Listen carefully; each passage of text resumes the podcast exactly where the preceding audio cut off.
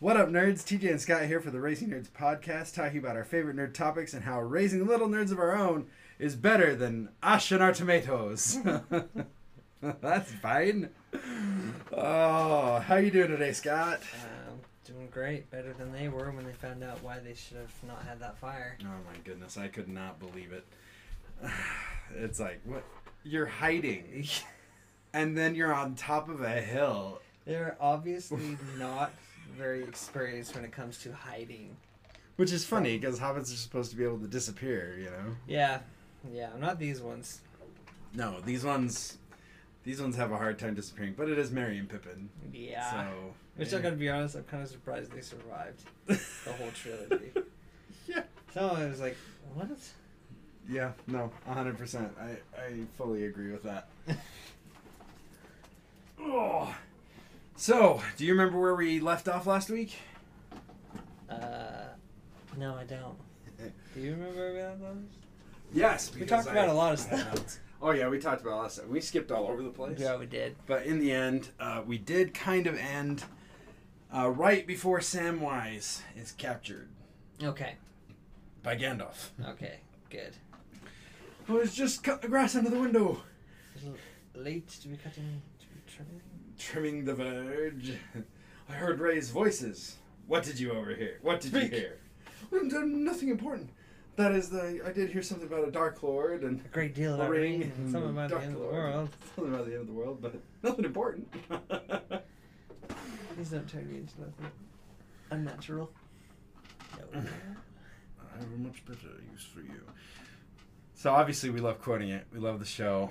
Uh, I watched it earlier today, um, and oh my gosh, it's it's so great. And I find myself really enjoying just sitting down and watching. I've I've sat down and been working in the Lego room and stuff and Oh. listening while I watch. But to just sit and watch it again, it's so much fun. It is. Ah. Uh, so I have another question for you. What at what age do you let your kids watch Lord of the Rings? Uh, I don't even know. See, if it was me, I'd probably have them watch it now. So Right? It's really the wife. I have to compromise. what when is the wife okay with me showing it to the kids? Same with Star Wars. well, there's a lot of scary stuff in Lord of the There Rings. is a lot of terrifying stuff in Star Wars, in uh, Lord of the Rings and Star Wars. and Star Wars. like Gor Koresh, terrifying. Gorkoresh, absolutely a horrible, scary character. One-eyed, yeah. Yeah, So scary. crazy, crazy. So well, thanks for bringing that up. You're welcome. no, yeah, Lord of the Rings. The, the Nazgul are haunting. Like hmm just they're screeching and they're they're just they're scary. The fact that you can't see their face. Yep. And I mean, eventually, I guess you do, but the faces are still kind of deformed when you see them. Yeah, they're kind of sallow and So- sunken. Knowing that these things are like undead, you can't stop them. Is what No, is they're scary. they're unkillable. That's they, they can't so be scary. destroyed. And it's so I I watch it with Ben, my oldest. He is now eleven. We started watching all these movies last year, right when he turned eleven. hmm So I was like, yeah, that's about when when I that's about how old I was when these movies came out. I was actually sixteen. Oh, there you go. so how did he do? Uh, how did what? How did he do? Oh, he loved it. There were still Yeah. a couple of parts we wouldn't let him watch. Makes sense. Um, the releasing of the prisoners in Return of the King. Yeah, Yeah, that's that's a little much. that still makes me feel kind of. Uh huh. Yeah, and then we just watched Batman Begins, and I'm Uh-huh. like, I don't think we can watch Dark Knight. Oh yeah, that that- That that makes me feel dark. yeah. It, it, yeah, Heath Ledger's Joker is is pretty. So good. But So I did good. have my eight-year-old Alina in here, and she watched the part that we're discussing today. So Oh, from okay. when uh, Gandalf catches Sam up until Weathertop, and she left before we got to Weathertop. She's like, "This is boring." Ugh. I'm like, "Yeah, Yeah. you're not ready. Yeah, it's yeah. You're not ready to sit down and, and listen to this and Enjoy watch this, this." yeah. She didn't see the prologue. She didn't see all the stuff, all the lead up. And so she she's just like it's just people talking about. So what's with this ring? And she I, I swear it was like answering qu- twenty questions. I have no idea how long this this uh, segment of time in the show is, but it took me an hour to watch it. and I don't think it's an hour I don't long. think so. No, Oh, yeah. She just she, she's like, "What is the ring? I don't understand. Why is the ring important?" I'm like, "You gotta watch the prologue, but I'm definitely not letting you watch that." Yeah. yeah. Huh. And I'm like, "Well, people die in this show," and she's like, "But people die in every show," and I'm like, Like yeah, but then "I don't know how I feel about you f- saying that." Yeah. but Dad, people die all the time. Who cares? Let me like, see this. Thank die. you, COVID. Yeah. Funny fact that came through my head while we were talking about releasing the prisoners. Yes. I so I saw a little thing of um, things you didn't know from episode two of Star Wars. Yeah. There's actually a point where you see when uh, Jango loses his own head. There's a shadow that is apart from the helmet, that is implied that it's Jango's head Came, out of the helmet the helmet, which and separated. answers a Ah. huge question for me because I was like, when Boba picks up the helmet and like puts it against his head, why doesn't the head fall out? Because it already did. It flew out when he did, and he it got got, lost in the decapitated, yeah. battle. Probably got played soccer with a bunch of droids. Uh, yeah, yeah. So talking about losing heads, that's, that's Yeah. I thought, oh, that was interesting. Releasing prisoners. Yeah, I told him what happened. You know. Yeah. Let his imagination do the talking. Uh-huh. that one, Which may not have been the best decision, But it was the decision. but it was the decision we made, and we'll we'll have to deal with that as he grows up. Yep. Um, one thing I noticed when I was starting this off again is Gandalf. So I rewinded. I, I went back a little bit and listened to the lead up to these scenes and Gandalf and Frodo's talk and Gandalf saying, "You're gonna have to leave, Frodo." And uh, he said, "Go to Bree and the end of the Prancing Pony." And he says, "Where are you gonna go?" He says, "I'm gonna go to see the head of my order. He is uh, Both wise and powerful. wise and powerful. Trust me, Frodo. He'll He'll know what to do." And uh, oh, does he ever? He knows exactly He what to do in his perspective. But uh, I thought it was interesting that Gandalf, we learn, is not the most powerful wizard in the world. No. He's not the wisest. He's a lesser wizard. Like, uh, of the five wizards in the world that we know exist, Yeah. he is one. He is not the leader. He, he's part of a very small group of wizards, and he's he's just that guy that It's- hangs out and does whatever. It's really funny that you know thinking about that. It reminds me in The Hobbit when uh, Bilbo asks about the other wizards, and he's like, "Oh, I forgot their names." And Bilbo asks, "Are they powerful or are they more like you?" Yeah, I was like, "Oh, that was a backhanded uh, question there." That was. It really was. That was a funny little to see slap in the face. Gandalf's refle- uh, reaction to it when he's like, kind of like, "Ow, that kind of hurt." yeah, are they powerful or are they but- more like you? but he doesn't see what Gandalf does. No. Gandalf goes to the Shire to hang out, Yeah. to blow smoke rings and smoke ships, and So cool. just chill. And I- I admit that I tried to do that when it's cold outside and I can see my breath. yeah, Like, how does he do the boat? yeah. And I realized that being a wizard kind of helped that a little bit. I was sitting there. I'm like, oh, you tried to do the ring, and you're like, how did he do the boat? what do you mean? How did he do the boat? of all the things you could have, uh, that got me off guard. That was pretty good, Scott. That Oh, was- was well, great. yeah, the ring's boring. I want to make a boat out of smoke if I can use my own breath. Can I make a boat? Sure, sure. No, you why can't. not? I tried it. I'm gonna. f- I, can't- I, want to make a freaking X-wing, man. That's true. Chase it around with Tie Fighter breath. That'd be Smoke. Fun. oh gosh, that was uh, that was unexpected. Congratulations, you you, you got me there. You're welcome. but even uh, even Saruman in this segment that we're talking about, um, all the way up to Weathertop, Saruman talks about how Gandalf is a lesser wizard. Yes. But the if there's only five wizards and two of them nobody's seen forever, and then there's Radagast who hides in the forest, kind of Tom Bombadil style, and Mhm. then there's Gandalf and Saruman, and that's it. Yeah. Like there's not much of an order. He's the head of my order. There's five of you.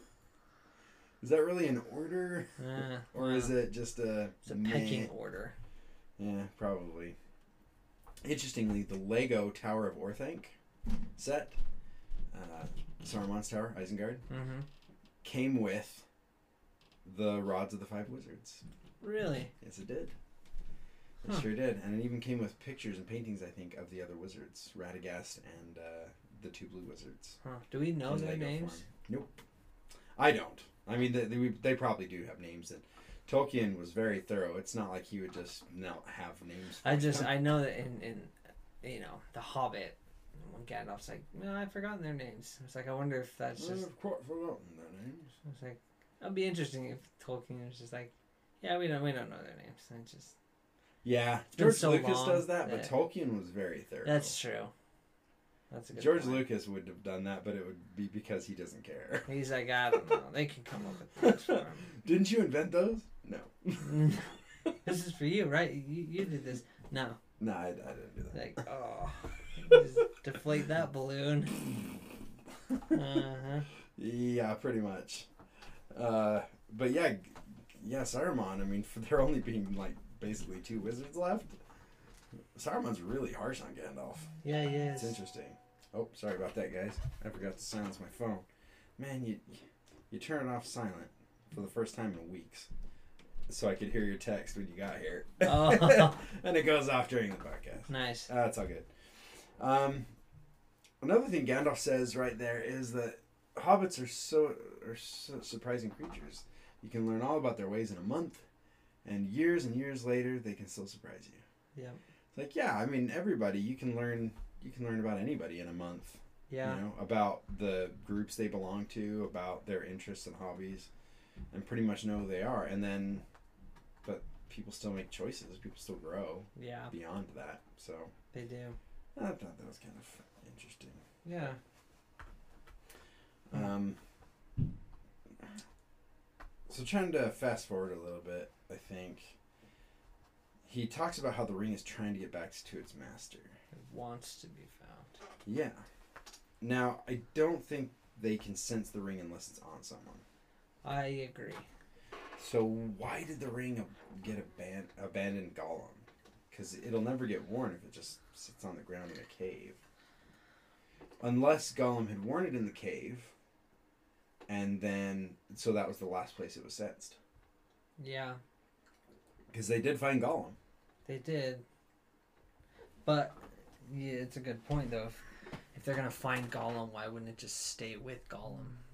Because if they're gonna find it, because if they Yeah. show up and they're now they found Gollum, but they can't find the ring. And then Gollum puts the ring on to go invisible, and it's like, oh, they're ring wraiths. yeah, They exist in both worlds. so it's just sitting there. It feels like yeah, it would have been much better to stay with him because then when they find him, they find it. Yep, exactly. But, and that's a big but. I'm just kidding. um, there's another thing that didn't make any sense to me, and that is how the heck did Gandalf know what Gollum said? So they tor I don't know how long they tortured him, but amongst the inane babble and screams, Well, they deciphered two words: Shire and Baggins. I'd like to think that as well as um, Sauron has spies everywhere, that Mhm. I'm sure Gandalf has spies. It would make sense that there would be people in, or maybe someone on the inside of. That would be kind of cool to hear their story if it was Yeah. someone who's on the inside of Mordor, a good orc. Or if Gandalf just caught an orc and interrogated them. That's possible too. Yeah, maybe that was it. That's more likely. Yeah. Well, that's a simple answer. Forget my uh, infiltrated good orc who's pretending to be a bad. good orc.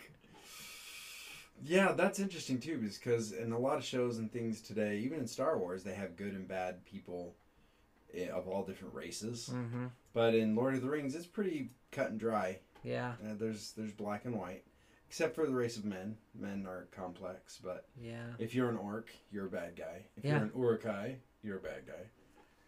If you're you're, an a elf, goblin, you're a bad guy. or a dwarf, you're usually good. Yeah, you, you fight on the good side. Even You fight not be a against the bad. person. Yeah, you may not be pleasant to be around, but you fight against. Oh, against. we're the good and they're the bad. Blah blah blah. This this conversation bores my brain.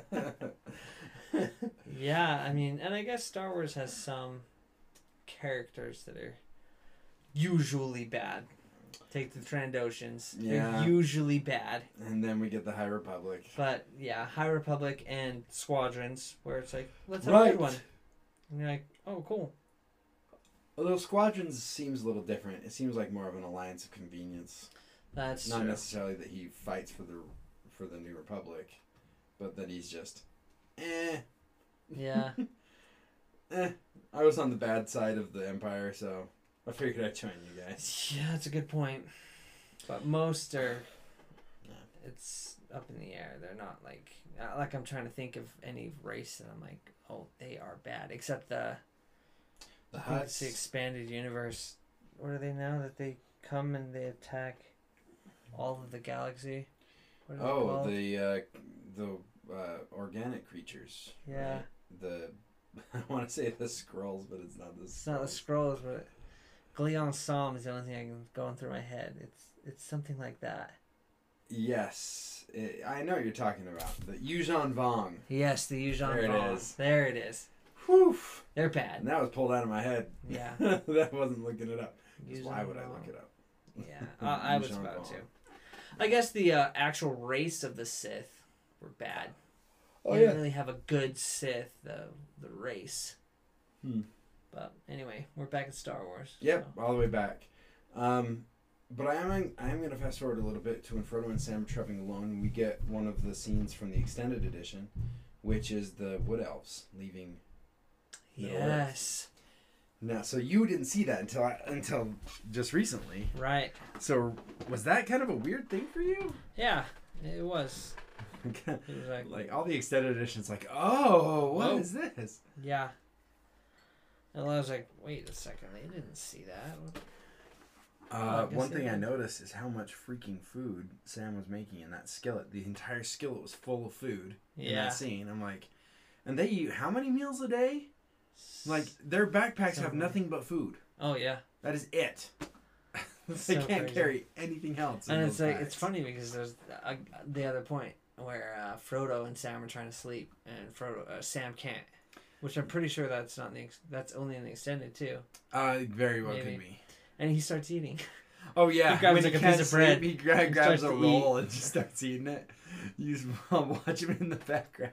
I don't think I'll Um, sleep very much on But this one trip, thing, Mr. one thing I Frodo. wanted to talk about is when they see the elves leaving, they say, "I don't know why, but it makes me sad somehow." And I get that. I kind of understand what that is. Like, if you've ever worked at a job and you didn't necessarily like the job, and then somebody leaves, like somebody moves on, they get a better offer, they get into the career they always wanted, and they leave the job that you're at, you kind of feel left behind. Yeah. And I imagine that's kind of how Frodo and Sam feel. If you want to think about an example from your life that's done that, um, one thing for me, uh, it, jobs do that, where when somebody leaves the job I'm in, Uh huh. it's kind of hurts a little bit. But more than that is when people move away from your neighborhood, Yeah. like people that you know. Like I made, I've made very few friends in our, our neighborhood here, but all of them have moved away. Oh, And so then I, f- I do feel like I've been left behind, and it makes me sad when any whenever people move away. And I wondered if you had anything like that where Well, uh, people leave to do something, if, if you have that same experience. oh or, yeah. Or not. Yeah. I mean, mine's. I- I don't know. I feel like many people can relate to it. It's maybe a little more light. It's long trips. When you go on long car trips, and there's a car Hmm. that is going in the same direction as you. You guys, you know, you leapfrog. You're on the same road, and then either you or they get off an exit. You're like, you know, bye. Like, don't know the people at all, but you've been on the same road right next to each other for two hours. And it's like all of a sudden they leave. You're like, wait, we're friends though. You can't just Leave. Leave. Leave. And say goodbye. exactly, we Like- never said hello either. exactly. That's besides the point. But I mean, leapfrogging. And there's there's been a few where it's like both cars are consciously like playing leapfrog. It's Yeah. not just a Where you're like, It's- oh, it's our it's like, turn. to, okay, to now it's our around. turn, and- yeah, and- yeah, yeah. Then they like leave, and I want to say that there's been a few where they actually do wave before they go off, and you're like, Yeah. I don't know who you are, but that was a very was entertaining two It hours. kept us kept us sane while Yeah. we were driving for this huge amount of time. So I mean, and that is more of a it's it's I feel like it's more sad and maybe they Frodo and Sam felt this perspective too is because you never knew them and you're like I wonder what their story is you know Yeah. where are they going how and are they're they just doing leaving? Middle Earth forever. same with the elves like well you know why are they like what's the exact specific purpose that they're leaving and Mhm. like how long have they been here you know maybe learning a little more about them Maybe there's a little bit of fear there. Like, do they know something we don't? know? Exactly. Is something bad about to happen? Is that why we're being left behind? But yeah, I can s- totally see that that feeling of aban- being abandoned. Yeah, it's something I've definitely felt when people have moved away, especially, or or move on to a better job, or they get a dream job or something. Uh huh. And it's like, oh wow, so you're gonna make a quarter million dollars a year doing the thing that you love to do. Uh huh. Wow, you're pretty lucky. Yeah. um, I I guess I did. I had I had it at work too when they just left because most of the the people you know I worked with when I've been really good friends with them usually before I started working there. So working together, it's like oh awesome, and then yeah they go off and do other things and it's like, but but you were what I was looking forward to at work because work sucks yeah, and now you're gone. Okay, I all right. yeah, and I think you'll notice that when someone very charismatic leaves a job, Mm-hmm. Like a lot of other people will leave as well because that was the only reason that, that made it tolerable for them. Yeah. And it's kind of like watching a TV show and they introduce a new character. You can introduce somebody new to replace the person you lost, but it's never the same. It's not the same person. And uh, I think, yeah, actually, that really captures it. Like, Yeah. if you have characters that leave, that's pretty much it. Yeah. Um, I just was watching Leverage and watched through the second season where one of the main characters took the season off, kind of. Right. They could call them on the phone, so they, they came in for like two days and recorded all their lines for right. the, year- for the right. season. Uh-huh. But they had somebody else fill in for them for that one season, and I just didn't like it. I didn't like any Hmm. of the episodes. I'm like, uh, well, I liked this dynamic, or it was the familiarity that I missed Yeah. of the of the characters. But I I think you know going along the same lines as like the TV show. mm-hmm. TV shows when you have characters that die that you've Yeah. had for like the whole season, like uh huh, um, Flashpoint. I don't know if you ever saw Flashpoint. yeah, Lou. Lou is like one of my favorite characters, and then they have people who are you know replacing them because they need a full team. right, It's like, but you're not Lou. yeah. It'd be like trying to replace Cisco Exactly. in uh, the Flash TV show. Yeah. It's like that's never gonna happen. No. I mean, if you lose Cisco, that's it. You're done. Yeah. It would take a long time to Warm up to Warm up somebody to them. else.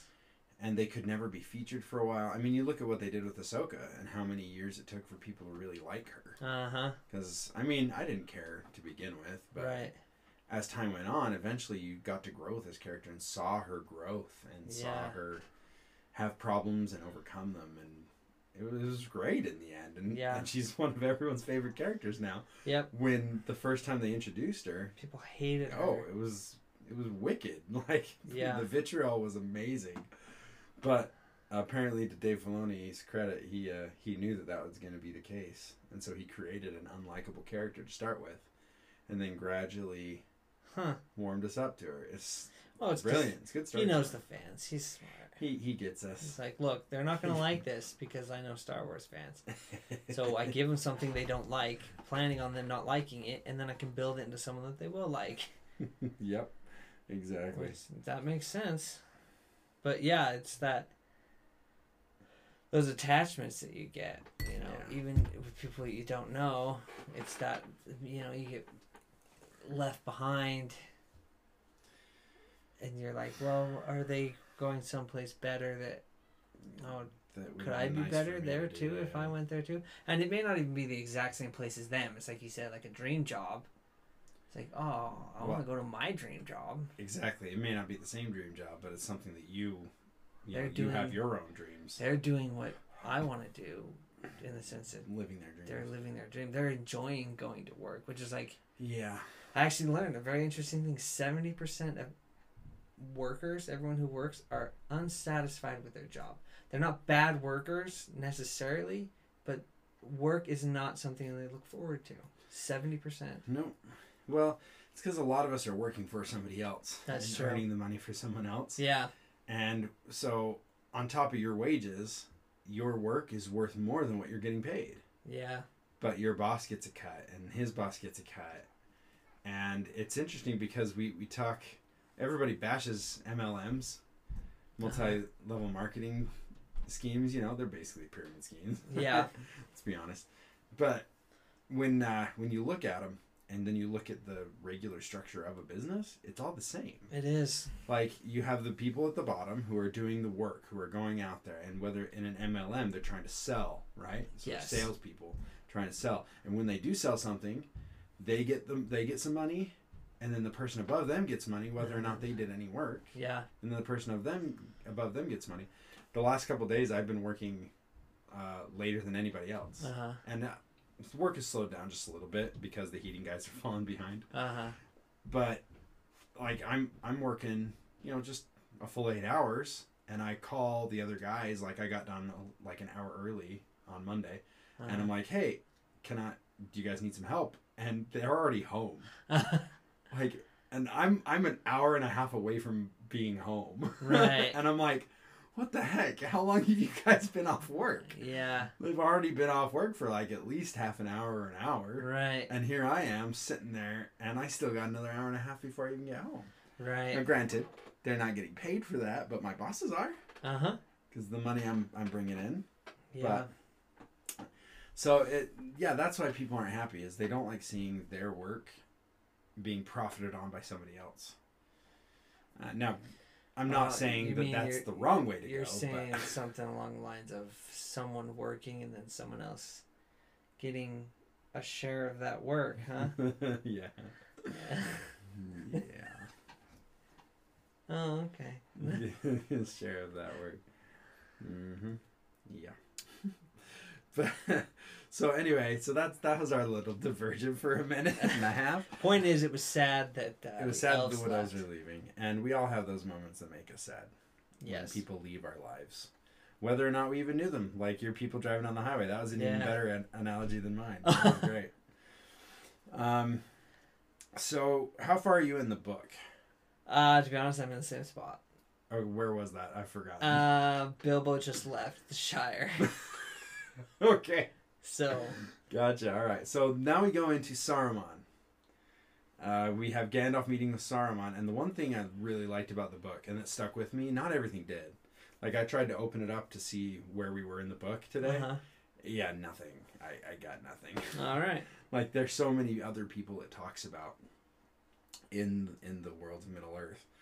Uh, rather than like the movie just following the main characters, he, he talks about all these other characters Uh-huh. in the book, uh, and so it was kind of hard for me to to pin that down.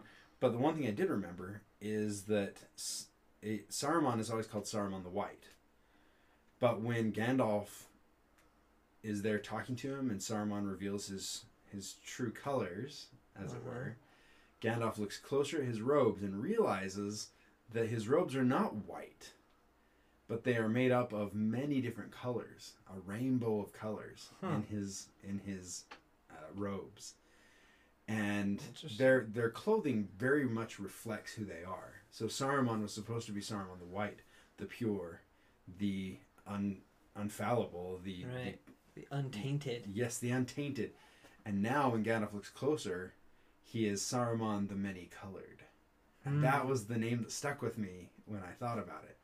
Is because he switches his sides, you know, depending on what's happening in the world, he will just kind of adapt to it. Right. And you never know what he's going to do. You can't trust him. And so Hmm. he's Saruman the many colored. And that always stuck with me. And I tried to wa- look closer in the in the show, but the only thing that I I noticed about the clothes is that n- most people don't have clean clothes in this show. Yeah. It's very cool, actually. It's very refreshing in a lot of ways, especially when I'm over at my grandma's house and see her watching a Hallmark show, and like everything is sparkly clean, Yeah. like sickeningly so. Oh yeah. But then Lord of the Rings, like the first time you meet Aragorn, he's crossing his legs in the corner, and on his pant legs are mud is mud. He's got mud splashed on his pant legs. Huh. I'm like, and that's such an interesting detail to have Yeah. for people, and it's dried on, so you know it's been a while since he's been out been out there, and Right. it's just kind of cool to think that they went to that level of detail. Yeah. And then right after that, it shows the bartender, and he has clean clothes. I'm like, uh, but it makes sense. He's indoors all day. yeah, that's true. You'd think you might have a little bit of uh, like a cigar ash and stuff, maybe, Yeah. but you know, a little bit of smoke in the room, discoloration, but it, it's fine. Yeah. I mean, you got even the pictures of your Lego, the ring wraiths. Their capes here are all tattered. Yes, yeah, it is. It is quite neat that they went to that level of detail, because people didn't have washing machines. Their clothes weren't clean every day. I'm pretty sure the Nazgul didn't ever do laundry. Probably not. Can you imagine? Oh man, those robes would stink. Oh yeah. Ugh, ugh. Got a decomposing corpse spirit thing inside them and Yeah, never and like they're wearing gloves and stuff. Like, did you, could they like Oh, the boots and stuff. you take those off and like I have to change my socks every day to make sure I don't have issues with moisture and stuff. yeah Ugh, you imagine being in the damp environment of Middle Earth and the swamps and stuff. ugh. Of course, I guess nobody really changes their clothes. But the hobbits don't have to change their socks. no they don't. What do they eat when they don't have hobbit?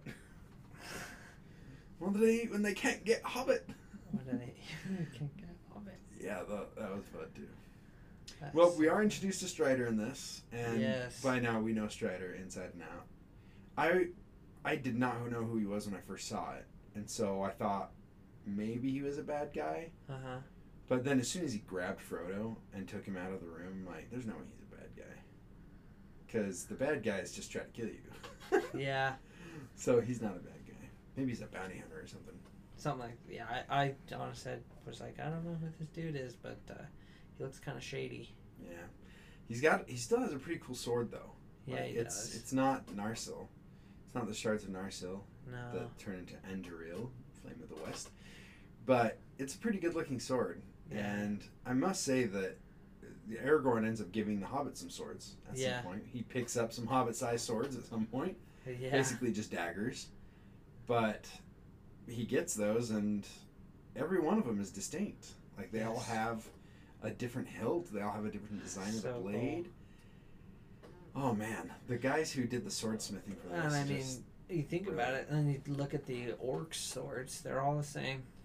Yep. Same sword, same design, same look, because they're mass producing them. Just put them on, put them off. It's not even any variance at all. No. And then these ones, all elven blades. They're all. I mean, I guess in the when you have the big battles, the the uh, secondary elves who get killed, they always maybe they have the same looking swords, but all the main swords Yeah. are all different. Yeah, all the char- all the main characters have different swords. Yeah. Of course, that was back when you know, when you bought the movies and stuff. They give you a little catalog, and you could buy the letter openers that were shaped like the swords, Yeah. or the full size swords. Yeah. I remember those little booklets that came with the movies. Those were cool. Ben actually for for church had to do had to read something all the way through, Uh huh. and my cousin Aaron uh, is really big into Lord of the Rings and all that stuff, and she was his teacher, and he finished reading this thing, doing this assignment, and as a reward, she bought him a Sting letter opener. Really? Yeah, it's awesome. That's so cool. Oh, but yeah, no, there's a there was definitely a huge merchandising opportunity there. Yeah. Um, but they, I don't know if they actually anticipated how crazy it was going to get because people still make custom ones from Lord of the Rings all Oh, the time. for sure. Um, so Aaron has a full size ring wraith sword. It's huge. Oh, I'm It's sure. amazing. That's it's so so, cool. beautiful, and she has a bunch of other swords as well. I can't remember the other ones that she has. I think she had Glamdring, which is Gandalf's sword. Yes. but I think that was pretty much it. Oh man, it was so fun. It's so cool to see those things, and that's one of those Yeah. purchases that I would I would do right now if I just had the money sitting around to do it. Uh huh. Yeah, I'd absolutely have a freaking Flame of the West on my wall. Oh yeah. I'd have lightsabers to be honest. Oh yeah, that too. We're hoping to go to Disneyland next year, and uh, Galaxy's Edge is going to suck a lot of money out of I our uh, bank account. I actually looked up like the coolest things you can get in Galaxy's Edge. yeah. And I'm like, oh man, I gotta save a lot of money because there's all these things where I was like, I want that, and I want this, and I want that, and I want that. I mean, just lightsabers, I could spend a thousand dollars and not Oh, even yeah. get everything I want. The only thing that I'm upset that I won't be able to get is the full size astromech because it's like twenty thousand dollars.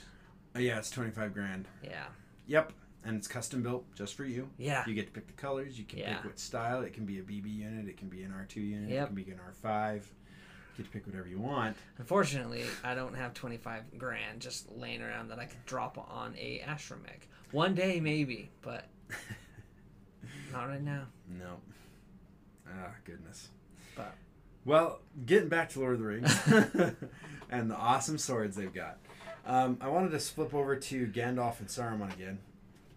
Gandalf chastises Saruman for his use of the Palantir. Yes. Uh, they're not all accounted for, the Lost Seeing Stones. I think there were seven. I think there were seven Palantirs, and uh, a lot of them were lost. Yes. Most of them ended up in the hands of Sauron Hmm. um, because he wanted to use them to communicate with his generals, which we turn out. It turns out Saruman is one of those. Yeah.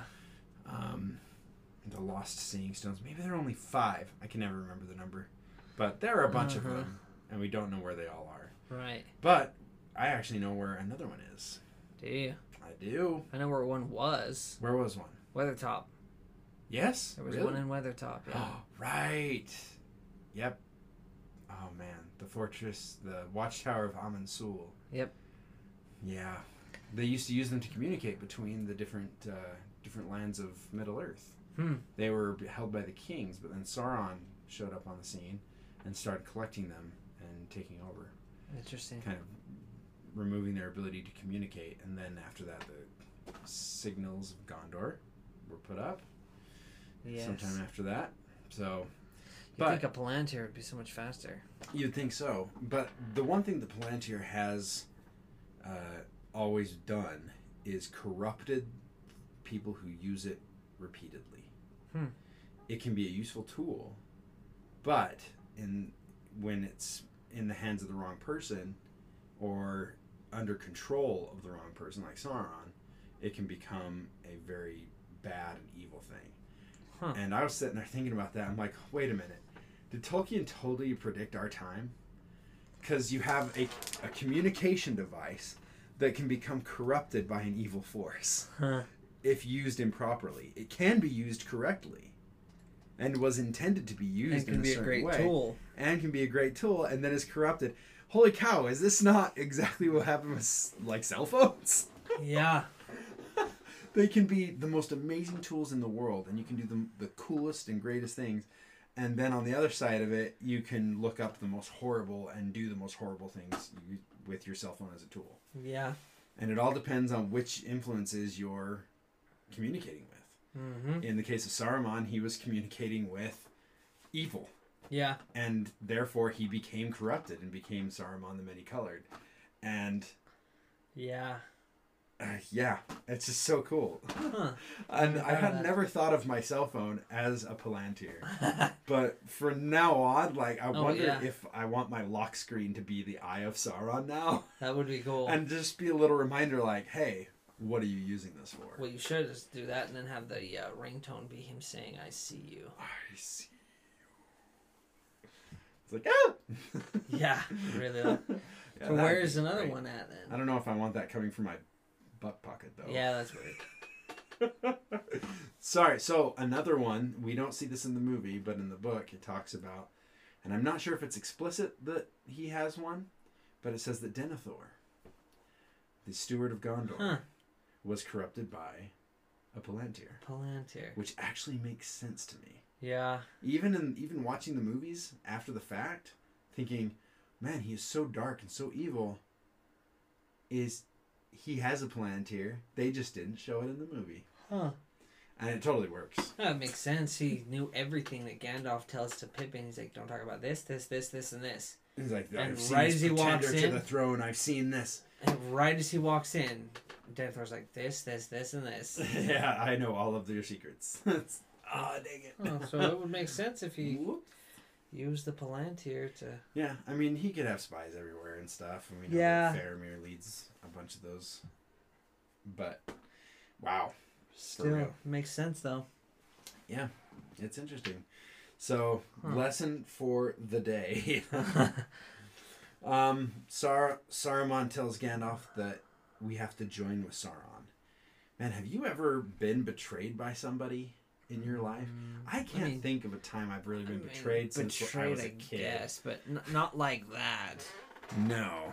Not where your world is just like all of a sudden Um, um, flipped upside down. we're both we're both religious. Yeah. We both are active members of our church. Uh, and the the only thing that came close to that is is people going completely against what you believe. Growing up with those away. people Yeah. Okay. Yeah. Growing up who you them. guys were, you were religious with them together. Yeah, and you guys all you participated grew up, in the participated. Yeah, you, You- heard their their beliefs in what you guys believed in and their conviction, and you saw Yeah. how um, dedicated they were to it. And then yeah, to have them just turn away from Throw it. it away. That's Yeah. true. I've seen that. Uh, and it's it's heartbreaking. I mean, can you imagine Gandalf sitting there? Like this is the man who who led him. he had is all like the answers. having uh, for everybody out there, depending on your religion, either your your pastor or your bishop or your um, or whoever leads your congregation at your church, suddenly saying like, "Nope, we're gonna worship the devil now." It's Yeah. like what? yeah, that makes no sense whatsoever. Um, and Gandalf even he has the same reaction. He's like, "When when did Saruman the Wise abandon a reason for madness?" It's Yeah. like, what are you doing? Now, granted, we can definitely chalk that up to the corruption of the Palantir yeah, and his communication with Sauron, thinking that uh, having the arrogance that he could spy on Sauron yeah. and not be corrupted. But then Sauron can lie through the Palantir. The Yeah. Palantir doesn't see truth, it sees what you want to show. yeah. And so it can be a corrupting influence. You can lie through the Palantir if you're good enough, and obviously Sauron is. Oh yeah, for sure. I know I know there's not symbolism in this show, but I'm drawing a lot of stuff from I it. I know, right? Speaking of corruption, I heard this this theory. I don't know. Tell me what you think. Sure. It was interesting. It was talking about Boromir, where it was like Okay. you, how many people just write him off as you know he's the character that has to go bad, and you know. Mm-hmm. But someone uh, posed a theory that he, when he handled the shards of Narsil, and he touched, he had the handle. He touched the exact spot that Sauron got his fingers cut off. Yes. He's like, what if there was residue of Sauron's blood on that sword? And when Boromir cuts himself, he actually gets infected by, By Sauron's, Sauron's blood, blood. which is why he is susceptible to the ring. hmm. And the when I saw the reading, it was like very interesting. And they're like, and that might be way off. It Like, feels a little but- weird. It's a possibility. I mean, it's Yeah. it's interesting. It's like, and in the end, it might just It be the fact that the men are weak and Boromir just fell. I mean, they they did collect the shards of Narsil. Yeah, They collected all the different pieces, and whether that actually works with that, I don't know. I mean, it kind of looked clean yeah. because it was dirty. oh yeah, It was dirty. We see when uh, Elendil raises Narsil into the air, he's got like orc blood on it. yeah. So we know it, it is it it doesn't stain because elvish blades don't stain with blood. That's true. But it did have stuff on it, so eh, Yeah. that's possible. I I, I like to chalk it up just to straight up ring That's true. corrupt corrupting men. The only Ring reason that Aragorn could resist at all is because he's a Dunedain. So Yeah, yeah, cheating. I think he's cheating. he is cheating. Oh well, there's just a couple other things I wanted to to jump in here. True. we get to we go to Bree. The Nazgul chase him around. Uh, the Nazgul are pretty stupid because Merry freaking throws the Yeah. satchel, and it's like, ah, satchel! I must chase the satchel. Yeah, it was funny. I never got that part because that nat- he is leaning over, smelling, Yes. I don't think they see. and Merry steps up like he. Uh, that's interesting. That's a good theory They might be blind. because like he he comes out from his hiding spot. I'm like, there's no way they didn't see him Merry lean like, out. leans clear out and throws this thing. But then again, hobbits for some reason can disappear into the woodwork. Yeah, that's true. That seems to be their special ability. They can just kind of sneak around. Yeah, except when they're in a tower with fire. Oh my gosh. Then they can't. All right. Well, let's let's let's get into this. Um, so we go to Bree. That poor gatekeeper. He's just he's I an feel awesome so guy. bad for him. He was just There was nice no guy. reason for him to die. It's like that hobbit in the Shire. That the I was gonna say he didn't die. their head off. He just got smashed. Smashed it. Yeah, he Now, crawled out from underneath. Granted, he was underneath a large door, and it could have spread out the weight Yeah, because the the big door didn't splinter or anything or That's crack. So it's possible that he, He just got pushed into the mud and he's yeah, fine. and it was it would been raining all night, so he That's just true. he just. And know, if you like watch, he like disappears. yeah, he does. And I know that's because in the movie they actually had a little pit for the stunt person to fall into. Uh huh. So they actually went down under the ground, Nice. and the so the wall came down on top of them. They went into the ground so that the horses could run across. I mean, it was all real, right. which is amazing. That's so cool. Um, that's another thing about the special effects is now sometimes I can see them. I see the special effects that they used, Uh huh. and there's one scene in particular that has ruined it for me. Uh, I can't watch it anymore without without seeing the special effects. What is it? And it's when Gandalf is sitting at the table and Frodo's pouring him tea from from the kettle in the fireplace in the kitchen, Huh. And they're talking about Sauron and the rings on the table. That scene, I can see all the special effects now. Interesting. I can see how they did it, and it bugs me so bad. and I think it could have been fixed if they had just changed a couple of things, Right. and it would have worked perfectly.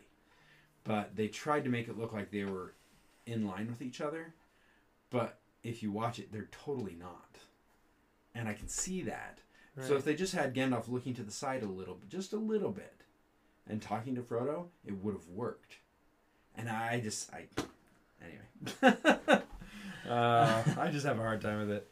They did a fantastic job, still though. Um, so the Nazgul, they come in. We have the whole thing at the at Bree at the prancing pony. What's that? This, my friend, Is is a a pint. a pint is Pint. two cups. I'm getting one.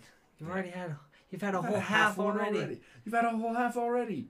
A whole half. That's a awesome. whole half. I love all the stuff that they say in these things. Yeah.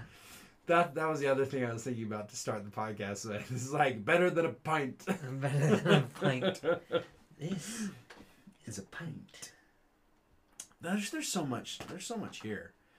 There's actually a lot left to talk about in in what we watched here. I don't know Yeah. if we want to just save it till next time. Uh, We can keep going. We're, we're not quite at an hour yet. We go got, for we got it. about 15 minutes. Yeah. Um, so poor gatekeeper comes in, and we have our Peter Jackson cameo. Yes. Eating the carrot.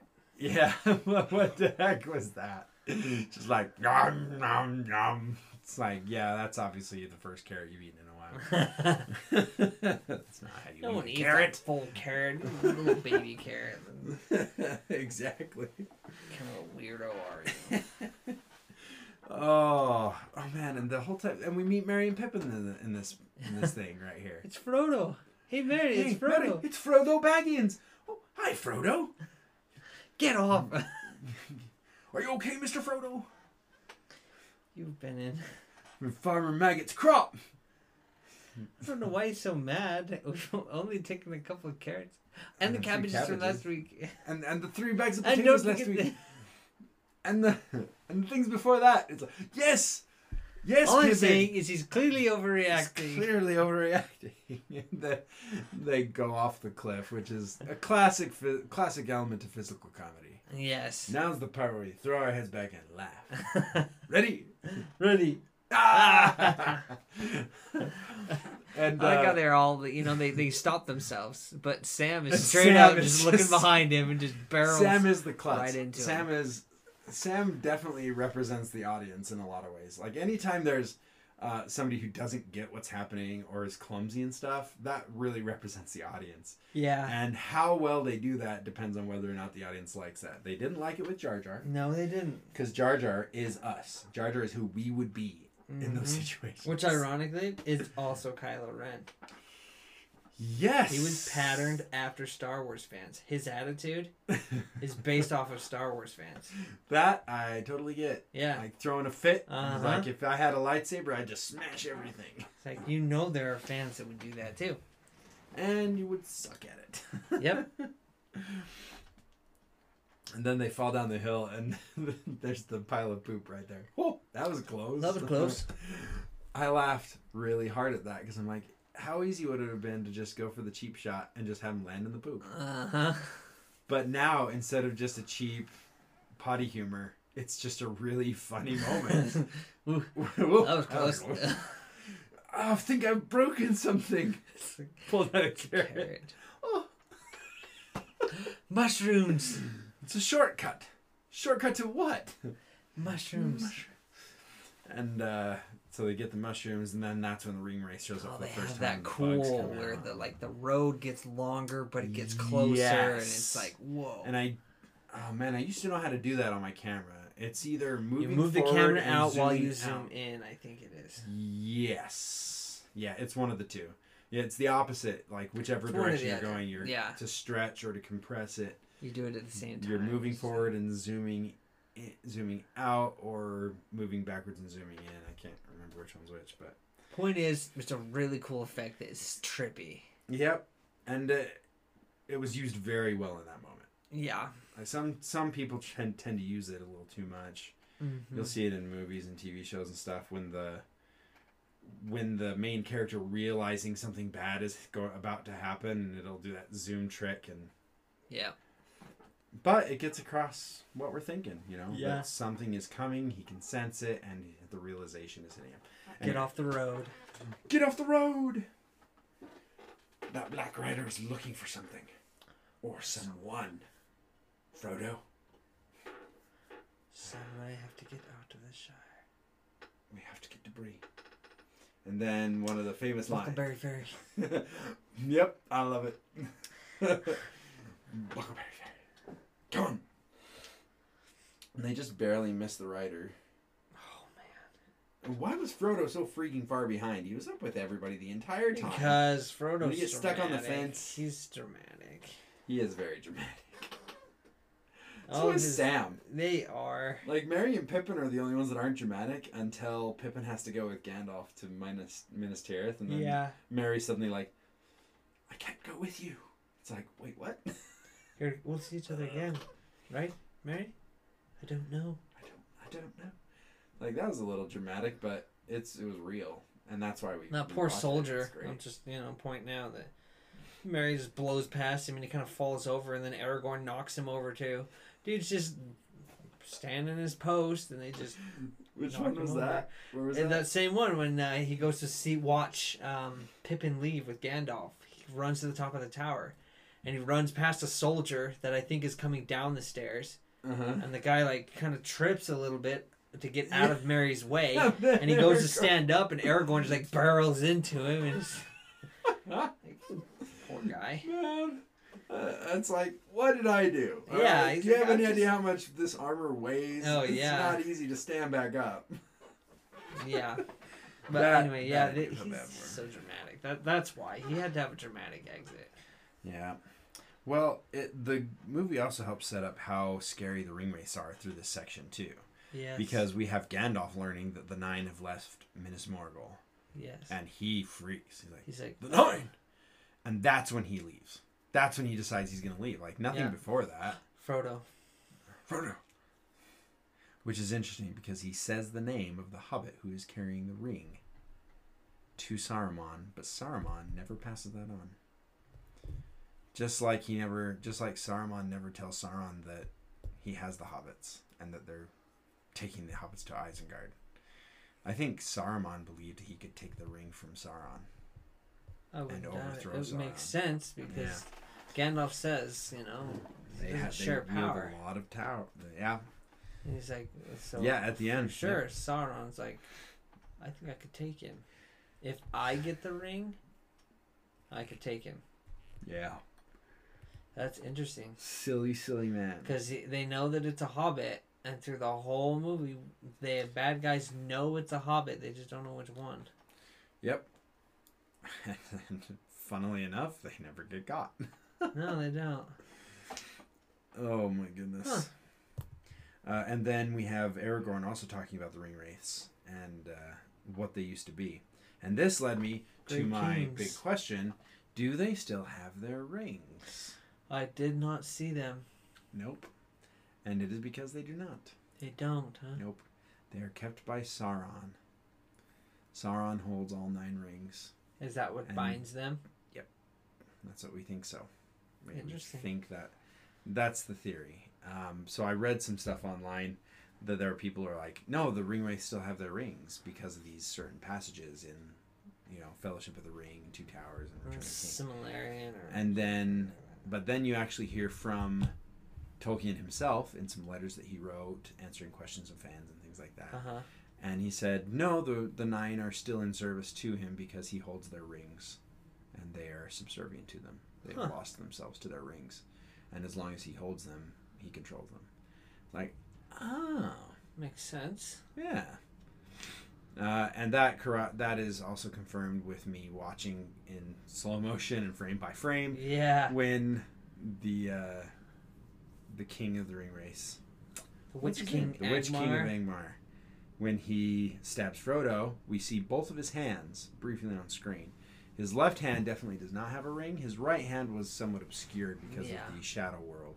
Right. But I did, uh, I did not see a ring, and then it was confirmed later through those sources. Letters. Nope. He doesn't. Well, that makes sense. All right, pop quiz, Scott. What is Uh-oh. the name of the pony that is led by the hobbits throughout the Fellowship? The name of the pony. Is it ever said in the movie? It is It actually. is? Yes, it is. Not even during this part, I don't think. But when I was watching it, suddenly it popped into my head that I knew the name of the pony. And it's said by Aragorn right in front of the mines of Moria. And he says, Oh, it "The is. mines are no place for a pony, even as even one as brave as So and so. Bill." Bill. Bill the pony. and then he tells him he'll find his way home. Yep, and he does. I think in the book it actually says that Bill actually did make his way home. Huh. Which is pretty cool. But I that that might be just hearsay and me making stuff up, so who knows? I like knowing that he got home safe, so I'll agree with that. now Bill. we're huh? getting we're getting a little bit ahead, but I was reminded of this because we're watching them march through the marshes, and then Bill just disappears at Weathertop. Like we have no idea where he is, but then he somehow finds his way back to them. Oh, he's grazing. They couldn't bring him into Weathertop because no, stairs. no stairs. So he was just kind of out. He's like uh, Po from Kung Fu Panda, Yeah, his old nemesis. and uh, the race don't care about him Yeah. because he's just a pony. Now, this is also where I noticed that it, appears that Bilbo taught Frodo some Elvish Yes. because Aragorn is singing that song about the the, woman Elvish girl, seen of?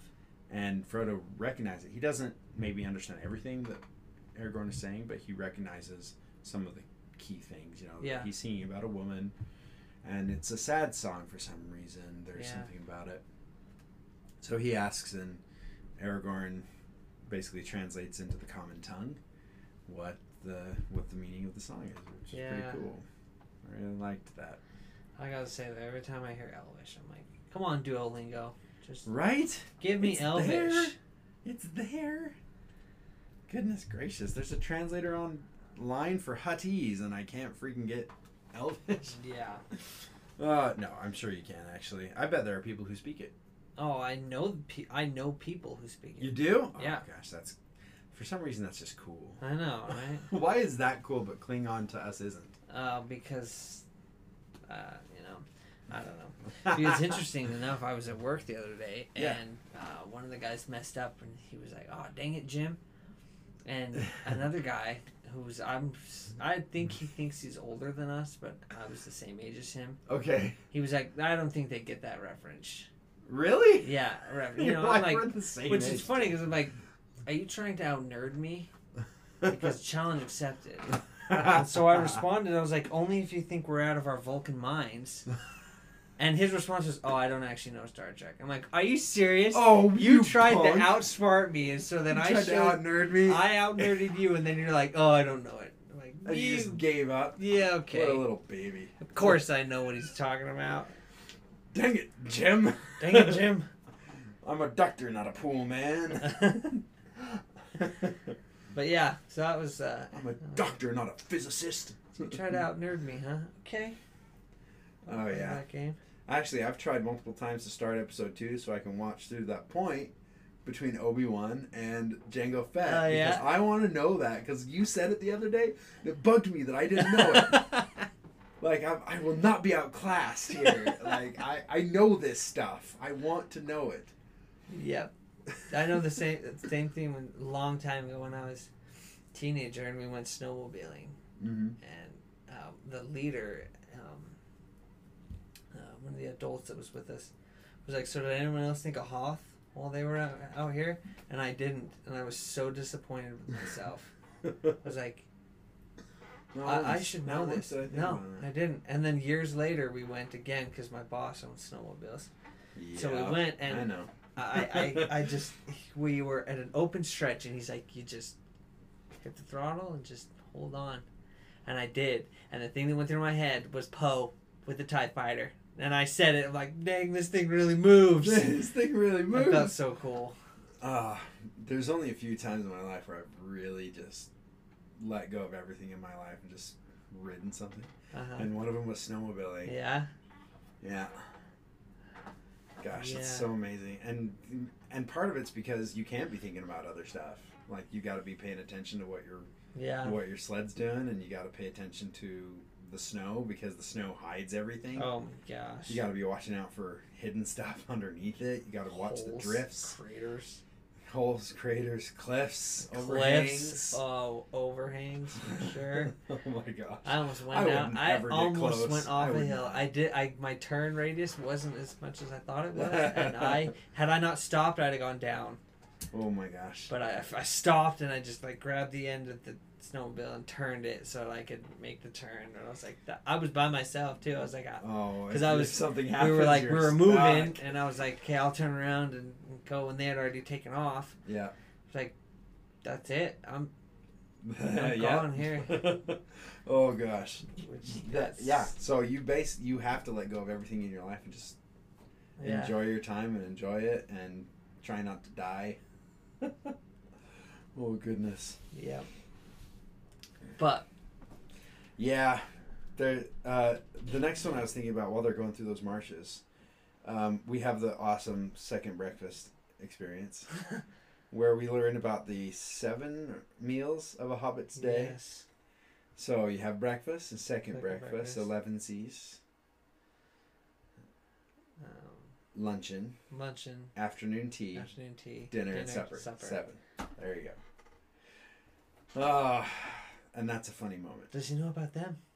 Wouldn't count. I wouldn't count on it. Yeah, you can you can shake the magic eight ball on that one, but the the part that really makes that funny. I mean, it's it's kind of amusing. It's like, oh my gosh, the hobbits eat constantly. Oh yeah. But then, Aragorn throws an apple back, and Merry catches it, Hands and he to- hands it to Pippin, and Pippin looks at it, and then he gets drilled in the forehead with another one, and looks up. and he looks straight Like- up. The heck? Like, where did that come from? It's like, what the heck? That reminds me of Galaxy Quest when he's looking for his shoes or his, or his pants. you and guys like, help "Can me guys look for a shoe. Look for a shoe. Looks Looks, like, this, and, they, look on the ceiling. They look up. It's They're like, like, what uh, the heck? I just, oh my goodness. well, I mean, they were, you know, squids, and they went up on ceilings, so they do go it's up on ceilings. It's not far fetched that they would be up ceiling. there. That's true. However, that Yeah. doesn't change. It's like, how did you not see where that came from? It very blatantly did not come from straight above you, Yeah. unless it hit you a lot harder than we think it did. yeah. Like I can see the trajectory in the film of Yeah, where that came It from. uh, It's definitely arcs, and it's not straight down. it makes Again, makes- how many Marion times did it take to not get that the shot? brightest in the bunch. No, he is not. Um, Next time, throw yourself down there, you fool of a rid us of your stupidity. we'll get there. We'll get there next. We're time. getting there. I, I'm shocked at how little of the movie we've gone through. Yeah, that, my wife asked me. She's like, "So where are you at?" And I'm like, uh, "I think Bilbo just left the Shire, which is not too far off." So I No, was pretty that's. She's it. like, "Oh, nice." Frodo was about to leave the Shire. We're what? What are we? Three episodes in now? Three episodes in, and we're at what? Maybe 20 minutes into the movie. No, no, 30? We're, we're almost to an hour. Okay, good. That makes me feel better. Oh my goodness. But we're we're we're definitely at least tripling this. Yeah. Oh my gosh. Well, we are bouncing around. too. Um. Oh yeah, and we haven't even started talking about the freaking Battle of the Wizards. yeah, that was so cool. Oh my heck, that was amazing. Like, uh, so Gandalf says you abandon reason for madness, and then a fight freaking breaks out, Yeah. and uh, I'm watching. It's really cool to watch these wizards hitting each other without hitting each other. Yeah. And I'm sure there was the temptation for him to create some kind of effect that showed magic coming out of the staff, but he didn't ever do it. And it really grounded it Yeah, it in a really interesting way. Like Star Wars, uh, we don't see the Force, but we see what the Force does. Yeah. And that kind of helps to ground it. It makes it feel more real because it's not overlaid by magic, movie magic, or, or some kind of special effect Mm-hmm. um, uh, not obscured at all. It's just there. It's raw. So awesome. so cool. I liked how Saruman's staff looked like his tower. Yeah, I I, do was so actually. cool. I do like Saruman's staff. It's pretty fun. Uh, and then, so I started thinking about it. I'm like, how the heck did Saruman steal Gandalf's staff? Like he just reached out and and just commanded it to come to him, and it just flew out of Gandalf's hands. Yeah. But it He was is holding it with two late. hands. Was he? Yeah, he had two Oh, both hands on it. gracious. boom, gone. Oh man. So I thought about it, and I think it's kind of like a Jedi's lightsaber, where they have to concentrate to make sure that the other person can't turn it off. And Gandalf had got beaten a few times, and Gan- Yeah. Gandalf threw him back, threw him through the doors, threw Saruman through the doors, and he Saruman landed, and Gandalf probably just took a second to like, oh, I just like, hurt. oh my gosh, I'm hurting, I'm in pain, I'm tired, And then and that's Saruman when Saruman like, seized it and was like, "Gah!" and now You let your guard down for a second, and once again we show that Gandalf is the lesser, wizard, And he uh despite spins around Yeah, it does this breakdancing. and then gets thrown up into the ceiling. Yeah, that was interesting. Uh, That looked like it hurt. it did, really did. But then we get to see him later. He's on top of the tower, and we're watching. He's looking down and seeing the beginnings of the army that Saruman has been ordered to create. Build me an army worthy of Mordor. And then we see the orcs that uh, Sar- Sauron sent to help Saruman build his army. Yep. What news from the eye, my? What news from Mordor? What is the eye command? Singular, lidless, wreathed in flame. In flame. And you know what? It's so fun to watch Christopher Lee because he looks like he's having fun. Oh, I'm, s- and I'm sure he is.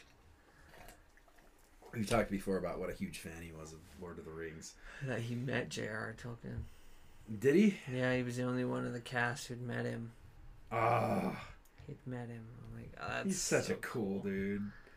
Yeah, Ah, he, was, so amazing. He's gone now. He was. He was interesting. You know, I mean, going back to Star Wars, Mm-hmm. he was approached for the role of Tarkin, You're right. and he was like, mm, He was. And then his best friend Peter Cushing was like, I would okay, I'll like do a it. job. And uh, Christopher Lee went, dang it. So when he was off with Count Dooku, he was like, yes, give yes, it to please. Yes, please, right now. Which, Which I I like him much better. As Yeah. Dooku. I really enjoy him, and he's such a phenomenal actor too. yeah, he is. You can see it in the show. Like I know the acting has a lot of sore spots for a lot of people, but his acting was spot on. Like he Yeah. nailed it, I agree. and that comes from you know decades and decades, Decades and of- hundreds of movies of acting. Yeah. he just get it, and you believe him every time, and he's the sinister character, and may be more difficult to secure your release. Oh, this won't stand. They've gone too far. Don't stand. They've gone too no far. bounty hunters here. The Geonosians don't trust them. Oh my gosh. Say what Man. you want, but he is here. freaking out nerding me and it, it's so awesome and i'm so upset and it's and it's such a great feeling because Well- this never happens at work i'm never out nerded at work well, I'm glad I can Ugh. help out there. I have this apparently a uh, gift to remember movie quotes. that's And, really uh, awesome If it's a movie I like, like Star Wars, then yeah, It's it's, pretty better. much the whole movie. like I can, I play the movie in my head as I'm quoting it to you. So it's like, yeah, yeah i remember the first time i was able to play movies on my phone it was i was at work and i was doing a finish so putting in the sinks and Uh-huh. toilets and all that stuff and i turned on a movie and then the finish was done and i was just i was totally in my own little world just Uh-huh. doing my job doing my work got the whole thing done and went oh my gosh i basically was just watching a movie the entire time yeah. I think it was Independence Day. that I was Nice. watching or listening to, I should say. I I wasn't actually watching it except in my head because I can do that Yep. because we've seen it a million times. Yep. That's how. Oh Star Wars. man, And Lord of the Rings. I mean, I can't quote that as much, but as you've heard, I- I feel like we can quote it pretty well. we do pretty good. We do pretty awesome. I, I struggle on the names. That's I think where I get it. yeah. Folklore, like the deep Oh yeah. Anything lore that's not names. in the I'm movies, like, it's, uh, it's a hard one. so now another pop quiz. What are the three items that the hobbits are cooking on the side of Weathertop? bacon, That's one. tomato. Yep. Oh, come on, I just saw this. I know, right? Is it eggs? It is not. It is not. I'll give you another shot. It is a protein. I don't remember. Tomatoes, sausages, nice crispy bacon. Uh, the Uh, only thing in my head is, can I have some bacon? That's all I can think of. oh gosh. So you'll have to next time you'll have to quiz me on stuff. Okay. when you when you hear stuff or when they say something specific, we'll quiz each other and Like, see how we do. What's the name of this? Oh no, I don't know. I Who already know this- Haldir's name. Who is the has a Lego statue of in when Boromir's looking at the sword in the left hand side of the screen? Who's that of? Boromir's I don't know looking yet. At what sword? I have to. What sword is he looking at? at the, Oh. Oh, the who's statue? holding? Who's that statue? The statue holding the shards? Yeah. You know, it's so weird because then uh, Elrond comes in and it almost insinuates that it's Aragorn's mother. But that's not. That can't be accurate. No, because Because why would Aragorn's mother be holding the shards of Narsil that are 3,000 years old? well, it's very simple actually. I mean, as you see with the Dunedain. no, no, I don't know. I have no Nope. idea. the Dunedain do not live 3,000 years. I don't care what Lord of the Rings Pedia says. yeah. No. Okay. I'll come up with some.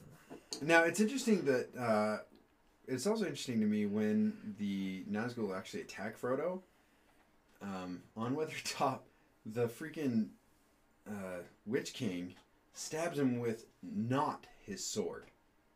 He pulls out a dagger, a Morgul dagger, Yeah. and stabs him with that instead. and stabs him in the arm.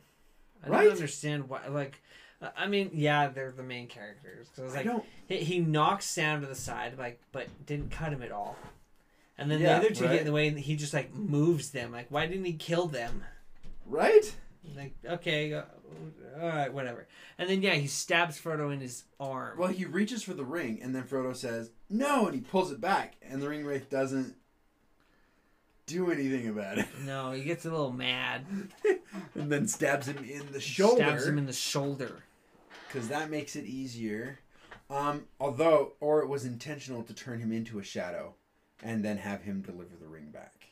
It's possible. That that could have been it. And then they let Frodo keep carrying the ring this whole time. Yeah. Isn't it like three strikes and, and you're Well, out, he you elected to take it, so. he, Uh, not yet. Well, no, not yet. Yeah. That's why. Why Yeah. else wouldn't he carry it? They probably didn't even think about it. Yeah, I don't- probably. Merry and Pippin, do they even know about the ring yet? no, no, they do not. So- um, they maybe saw it in action. In Sam's the, the only one who's like, the prancing pony, but but he's not going to take it from Frodo because no. That is, I did hear some things about ring and a something great about deal about Dark mm, Lord. Dark Lord. something about the Something other about the world. world. Nothing too important. Yeah. Yeah, I don't know. It's good. And and this is the point where we come to where we have finally gotten through the next 20 minutes of the, Yeah. of the show. Oh my goodness. Oh man, it's a great show. If you guys haven't watched it, you need Actually, to watch it. he was going to kill Frodo Yeah? because he stabs him, and then he goes to stab him again. You're you right. look. So he was probably going And to kill that's him. when and that's Gandalf when showed up. I Aragorn wonder shows up, not Gandalf. they're blind. They're blind. The Nazgul are blind. Huh. That's why He hit him in the arm. they couldn't hit him perfectly because he is in the shadow realm, but they still can't see. Not not in the traditional sense. They can still sense things.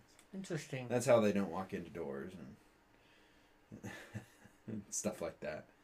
But a torch to the face still hurts. Oh my gosh. Now, interestingly, this was actually the first scene that Viggo Mortensen filmed as Aragorn.